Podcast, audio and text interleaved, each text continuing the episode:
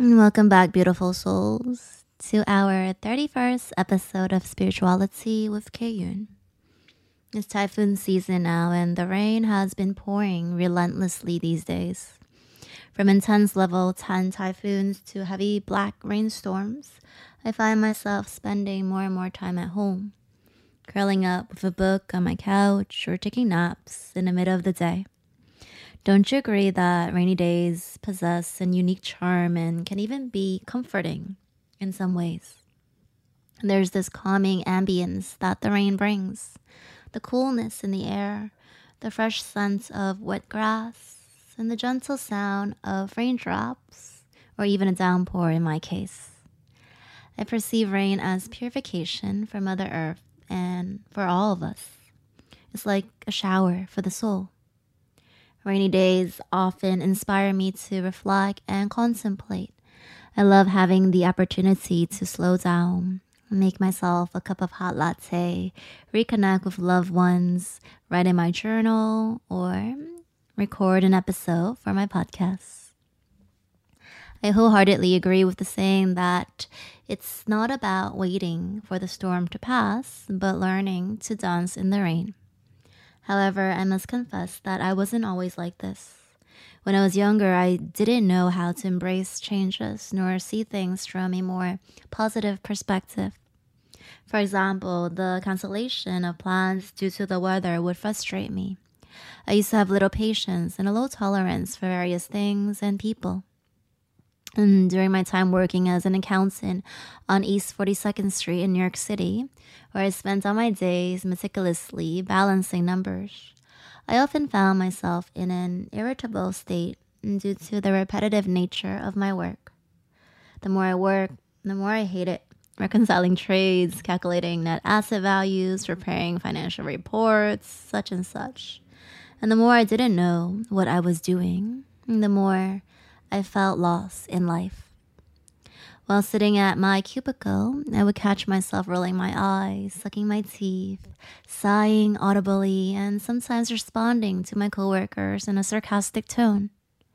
Back home in Queens, New York, where I grew up, I frequently found myself getting annoyed, particularly with my close ones friends, family, and of course, my mom. She would constantly nag me, bug me, and repeat questions like, Are you hungry? Have you eaten? all the time. I had absolutely no time or patience for that sort of thing. However, I later came to realize that this was a common way for Chinese people to greet one another or show care and affection. Instead of expressing love through words like, I love you, dear, or I miss you, dear, my Asian mom would demonstrate love through actions like preparing meals, sharing food during dinner, and making sure my belly is always full. Even these days, whenever I visit home, I would put on a few pounds after each visit. But whenever I was irritated back then, my response were usually rude. Isn't it ironic how we take our loved ones for granted and treat them even worse than we would treat our guests or acquaintances sometimes? Interestingly, I later learned from Thich Nhat Hanh, who was the father of mindfulness, that we can treat our loved ones with the same care, kindness, and respect that we show to our guests. By practicing this, we cultivate an attitude of appreciation, gratitude for their presence, and we improve our relationships with them. Absent mindedness is probably the word I would use to describe my former self. I was prone to distraction and frequently found myself daydreaming all the time. Rather than living fully in the present moment, I often dwelled on the past or anxiously pondered about the future. In moments of frustration, criticism, or stress, I would impulsively and emotionally react to situations without considering the consequences. I always regretted my actions and words that I expressed in anger and wished that I had approached things differently after returning to a calmer state. However, this was all before I discovered the practice of mindfulness. I can vividly recall those days when I started delving deeper into yoga and spirituality. During my breaks and free time, I would often find myself lounging around bookshops, sipping on overpriced lattes one after another at their cafes, rather than spending my paycheck at Bloomingdale's or cute little boutiques in Soho. One day, while browsing through the shelves of Barnes & Nobles in Union Square, one of the few bookstores that hasn't closed down despite the trend of ebooks, I stumbled upon the mindfulness section, which was right next to the self help and personal development shelves that I usually browse through. This book on mindful communication caught my eye. Although my journey into yoga had naturally inclined me to let go more and not sweat the small stuff, I was hoping to improve my relationships and release my attachments to negative emotions such as anger, jealousy, hatred, envy, or annoyance. I began flipping through a few mindfulness books and discovered that this beautiful concept was originally passed down from the Buddha. It was taught as a means to develop awareness, insight, and liberation from suffering. Over time, mindfulness spread to other parts of Asia where it became integrated into various spiritual and philosophical traditions. Mm, but it wasn't until the 20th century that mindfulness captured the attention of the Western world, largely due to the efforts of individuals like Jon Kabat-Zinn, who developed the mindfulness-based stress reduction program, and Thich Nhat Hanh, a Zen Buddhist monk who found Plum Village, which is a mindfulness sanctuary in France people from all over the world would visit this place to seek peace, solace, or just to have some time away from the hustle and bustle of stressful city living. Nowadays, mindfulness has been extensively researched and has found its way into psychology, healthcare, education, and corporate settings as a means to enhance well being, reduce stress, and promote self awareness. Mindfulness is recognized as a valuable practice for cultivating present moment, non judgmental awareness of our thoughts, emotions, and sensations. I like to describe it as a precious gem that holds the key to unlocking the treasures of this present moment. No longer confined to ancient traditions, mindfulness has become a widely used term and there are practices like mindful eating, mindful walking, mindful breathing, mindful dating, mindful parenting, mindful living, and so on. Mindfulness has evolved and gracefully woven itself into our everyday modern life, like a guiding light that helps us deepen our connection with ourselves and the world. I often practice mindfulness through focusing on the breath or bodily sensations.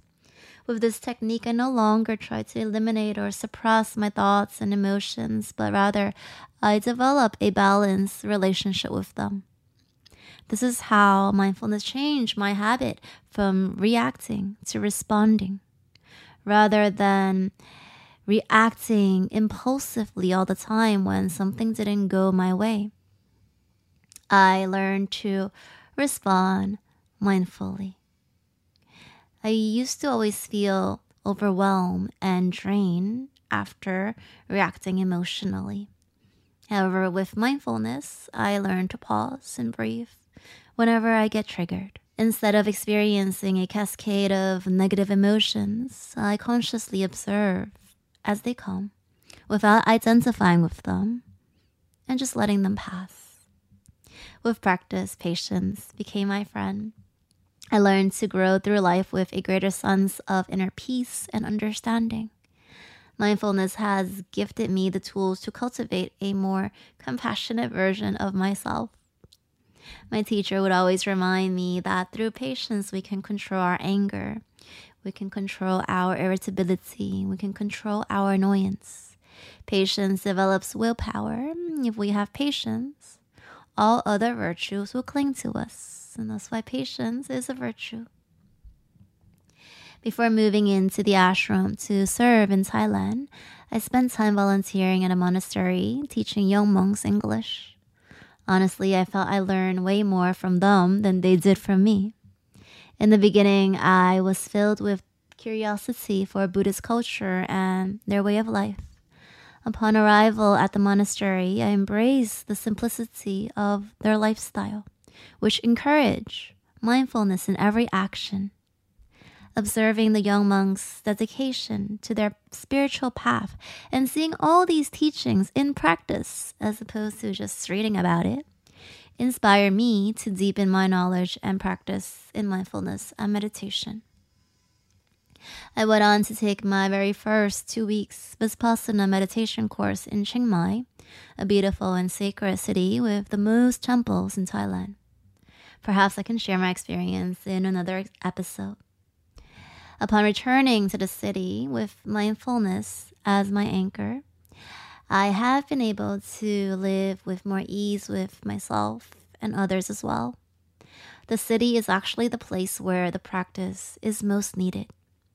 I remember on the last day of the meditation course, the teacher said, Now the practice begins.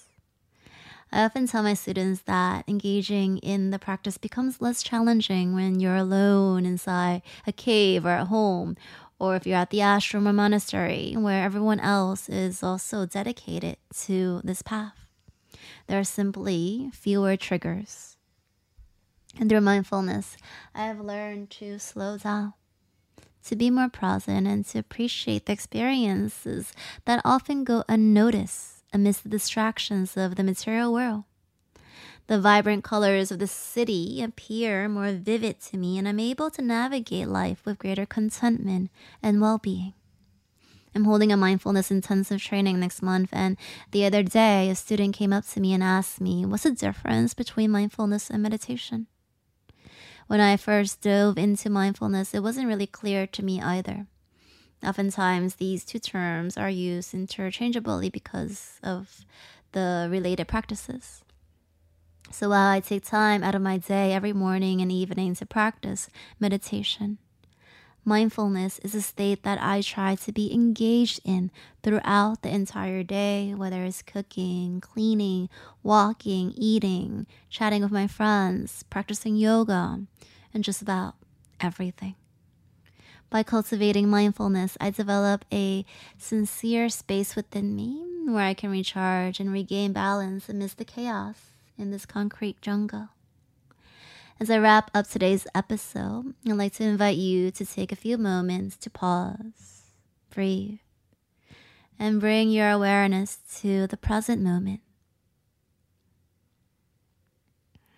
Remember, mindfulness is not a destination, it's a lifelong practice where the magic of the present moment unfolds with each and every breath.